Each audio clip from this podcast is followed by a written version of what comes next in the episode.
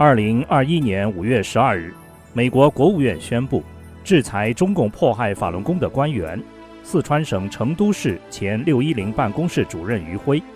余辉及其直系亲属将被禁止入境美国。Today,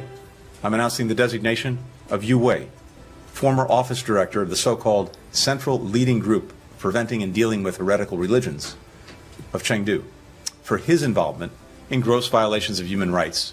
Namely the arbitrary detention of Falun Gong practitioners。美国这次明确针对迫害法轮功的官员实施制裁，踩中中共红线。余辉只是一个代表。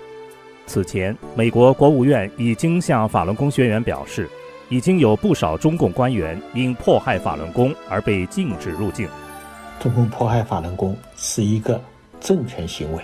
不仅仅是六幺零办公室这些执行者是罪犯。中共整个政权都是罪犯，国际社会也许不能做到对每一个人都做出制裁的决定，但是他们做出的一个制裁就已经告诉了中共政权的所有的迫害者：你们都是罪犯，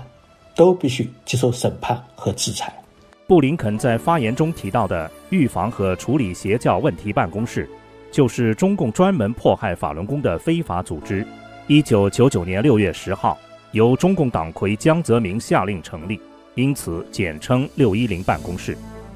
六一零办公室凌驾于一切法律之上，利用公检法司、军队、武警、特务、医疗等各系统，对法轮功学员实施国家级的迫害。